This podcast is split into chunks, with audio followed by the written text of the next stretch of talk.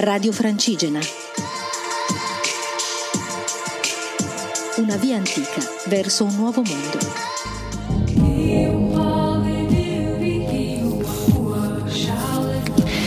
Ciao a tutti, sono Elisa, sono una pellegrina che sta camminando da casa sua, da Senzano del Garda in provincia di Brescia, fino a Santiago di Compostela e Finisterre sull'oceano. Oggi ho fatto una tappa che partiva da Salvedato Sura Agu e arriva ad Angle, Angle credo che si pronunci. Eh, sono sempre in Occitania, une giornate di tempo molto instabile, nel senso che abbiamo come oggi avuto pioggia, sole, pioggia, sole, pioggia, sole, un po' strano perché non abbiamo un clima ma abbiamo 18 clima che cambiano nel corso della giornata, nonostante questo oggi il clima è stato più clemente di ieri, ha piovuto molto meno e il cielo si è aperto e ho potuto godere della vista di alcune montagne. Infatti non abbiamo avuto la nebbia, è stato molto bello perché come dicevo ieri amo molto camminare in questa zona, non la conoscevo per niente, non sapevo della sua, cioè, sapevo della sua esistenza ma non sapevo nient'altro se non il suo nome. Ci verrei anche in vacanza per dire, quindi è veramente bello qua.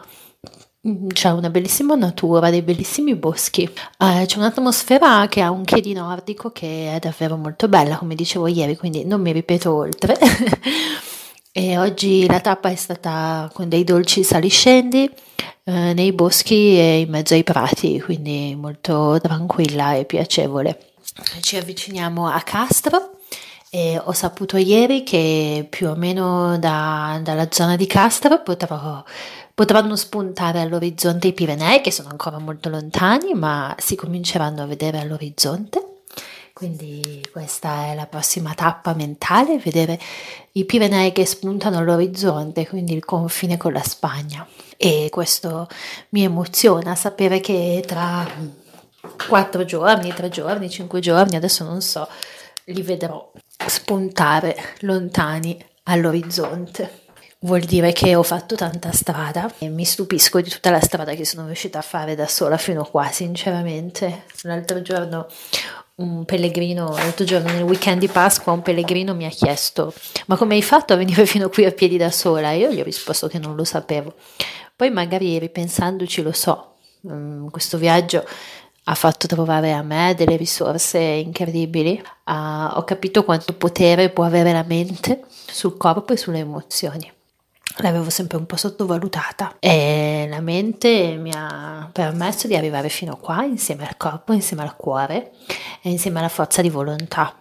Quello che ho trovato fuori dentro di me è veramente incredibile.